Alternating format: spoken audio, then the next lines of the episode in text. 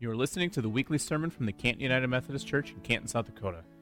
We're a church that strives to make disciples of Jesus Christ who make a difference. To learn more, visit us at cantonsdumc.org.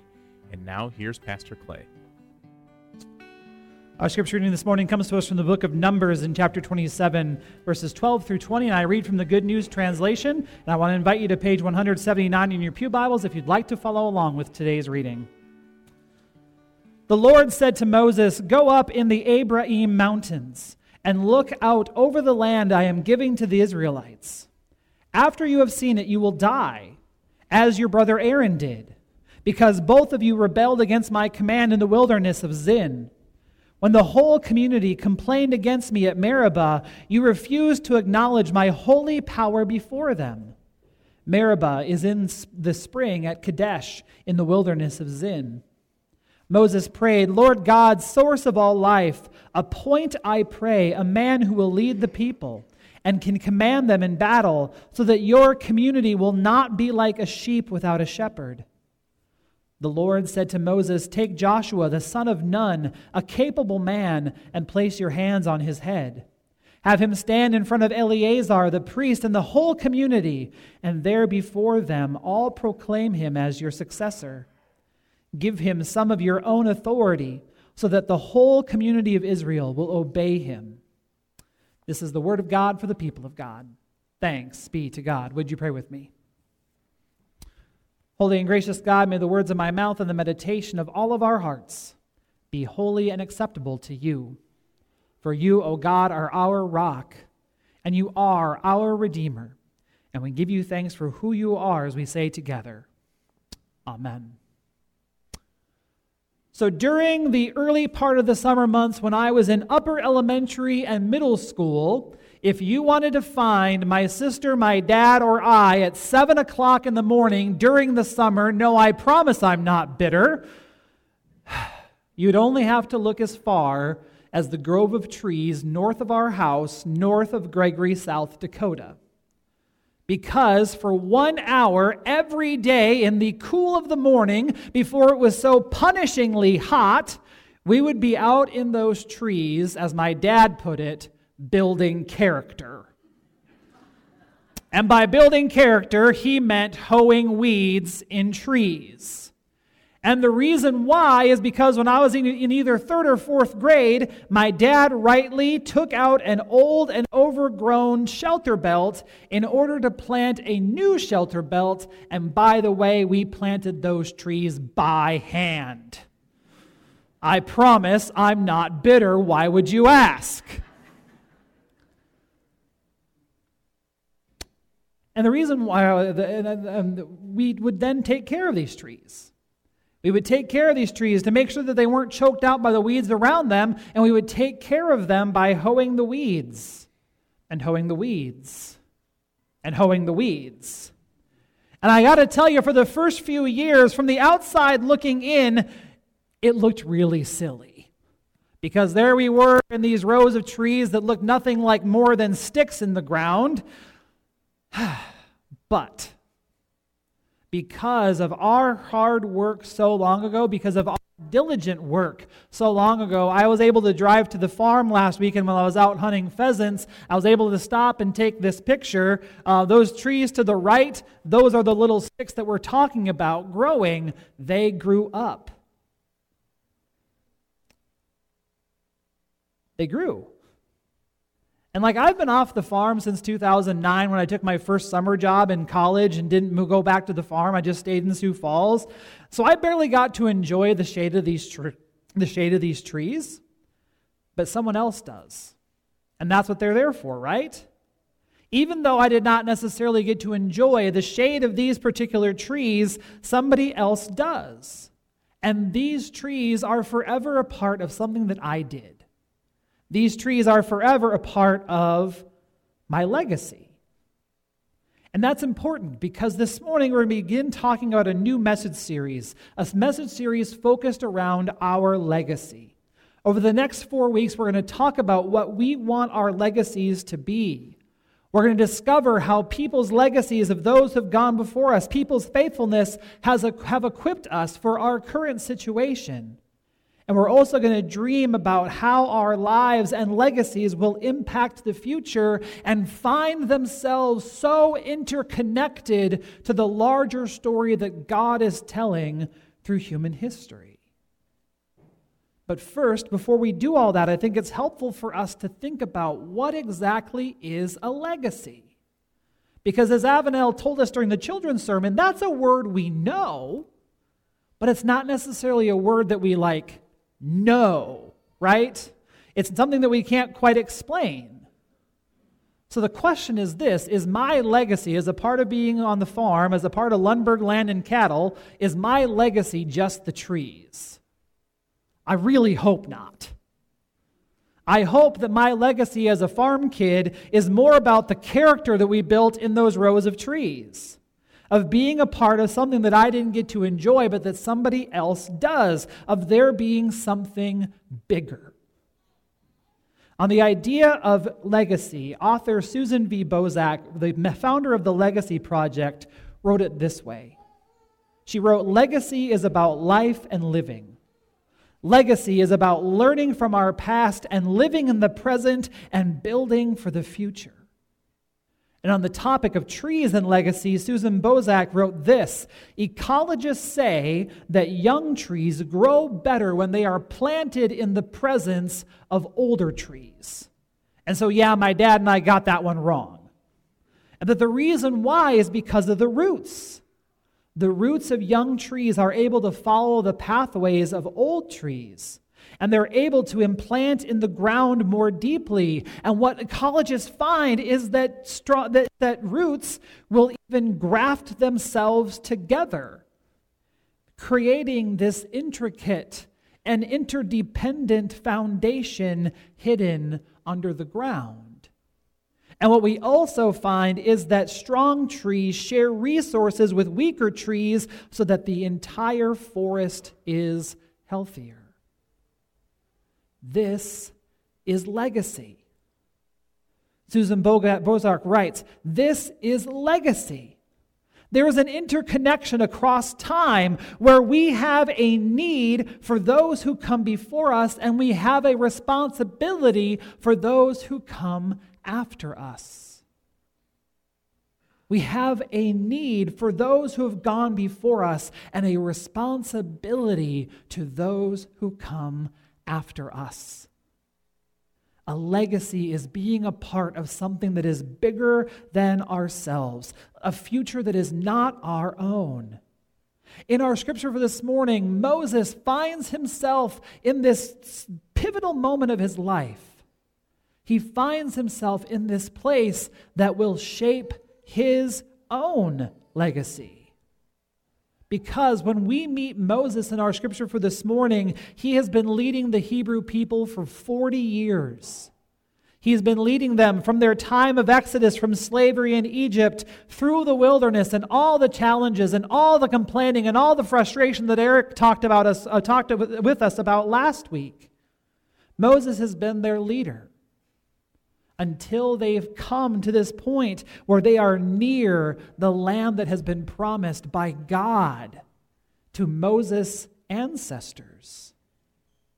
And as Moses comes to the end of his life, he has to reckon with part of his legacy. Part of Moses' legacy that we read in our scripture is that he will not be the leader of the Hebrew people that will bring them into the promised land. Because earlier in Moses' history, Moses had a moment that shaped his legacy in the opposite way. In Numbers chapter 20, the people of God are on the verge of entering the promised land at a place called Meribah Kadesh. And the people of God have once again lost their patience with everything that's been going on. They've lost their patience with the wilderness, and they've turned to Aaron and Moses to complain once again that life was better as slaves in Egypt rather than as dying free people in the wilderness. And there at Meribah, God told Moses what to do, and Moses did it. Kinda. Moses listened to the word of God and did what God said almost. What Moses ended up doing was taking credit for God's provision. What Moses ended up doing was allowing frustration to get the best of him. What Moses did was act from a place of anger rather than a place of caring for the people of God. And because of this unfaithfulness, God told both Moses and Aaron that they would not be the ones to lead Israel into the promised land. Shortly thereafter, the brother of Moses, Aaron, died. And now, as we meet Moses in our scripture, God gives Moses a glimpse of the Holy Land. God gives, moment, gives Moses a glimpse of what is next for the people of God. And then he is taken up, or was, God says he's going to be taken up in his with his ancestors, which is just a poetic way of saying that Moses is going to die. So here we are on the mountains of Abarim and God or life or circumstances have given Moses another chance to define his legacy. He lost part of his legacy because of his selfishness and frustration. That's not going to change. But here he has this second chance. What will he do now? In these closing moments of his own life, will he think only of himself or will he remember that he has a responsibility to those who are coming after him?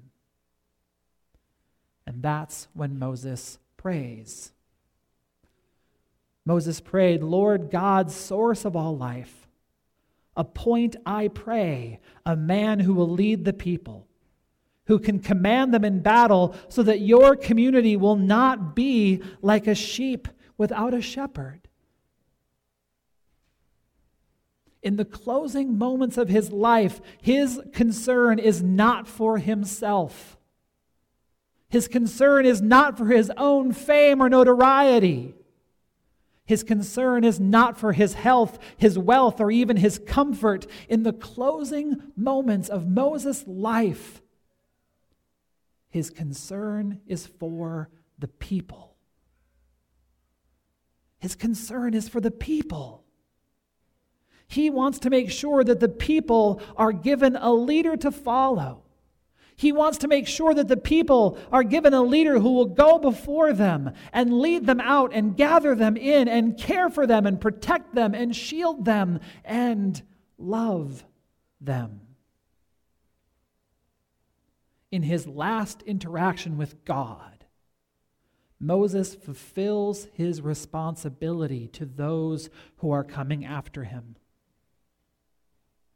Moses' legacy is not just wrapped up in Meribah. Moses' legacy is bigger. And Moses' legacy is one of care for the people and guidance for the people and faithfulness to God and leadership. Moses led the people of God to the pinnacle of the Holy Land and then left them with a leader. Joshua, the son of Nun, Joshua, the one chosen by God, commissioned by Moses, and guided by the priest Eleazar. And this isn't just pivotal to Moses' legacy, but it's also pivotal to the ongoing story of the people of God. Moses commissioned Joshua for the work of leading the people. And what I find so interesting is that Moses then spends time with Joshua for a while. Our reading today came to us from the book of Numbers, the later half of the book of Numbers, but there's an entire other book of the Bible coming next called Deuteronomy. That's after when Moses dies. So during that time, Moses did not interact with God, but Moses interacted with the people, teaching them all that God had told them up until now, preparing Joshua for leadership. And so his legacy is ensured as the people of God graft on to the leadership of Joshua. And Moses and Joshua become inherently linked together as this old growth and new growth moving forward together so that the entire forest is healthy. the entire people of God are cared for. So the question becomes for you and for me this morning as we think about our own legacies. The question is this What or who are you nurturing? What young tree are you nurturing? What are you growing? How are you sharing your resources of time, talent, and treasure to ensure that our entire forest grows healthier? How are we incorporating the next generation? Whether that be through our profession or our family, or especially here in the church, there is work to be done after us. And there is work that will be carried on after we are gone. And it doesn't matter if that's being in business or working or cleaning or hoeing trees or even raising the next generation of disciples of Jesus Christ who will make a difference. Our work, all of our work, can continue after us if we take the example of Moses and pour into those that are coming next. We have a need for those that have gone before us and a responsibility to those who are coming next. Would you pray with me? Holy God, we just give you thanks for the legacies of lives that have impacted us. We give you thanks for people that have poured into us to make us who we are, that have made us strong, strong to serve you. And as we think about our life moving forward, just show us someone, oh God, that you want us to pour into so that the work that you have called us to do may continue beyond us and into your future. In your name we pray. Amen. Thanks for listening to this week's sermon from the Canton United Methodist Church. Join us in person or online at 10 o'clock every Sunday morning for worship. And now go in peace and serve the Lord. I want to encourage you after the message to head over to our YouTube channel and click the subscribe button. Over on YouTube, you will find videos of our entire worship service, a video cast of our weekly Cut for Time conversation with Pastor Clay and Eric, songs from our praise band One Way Up, and a bunch of other great things as well. Just search for Canton United Methodist Church. It would mean a lot to have you subscribe.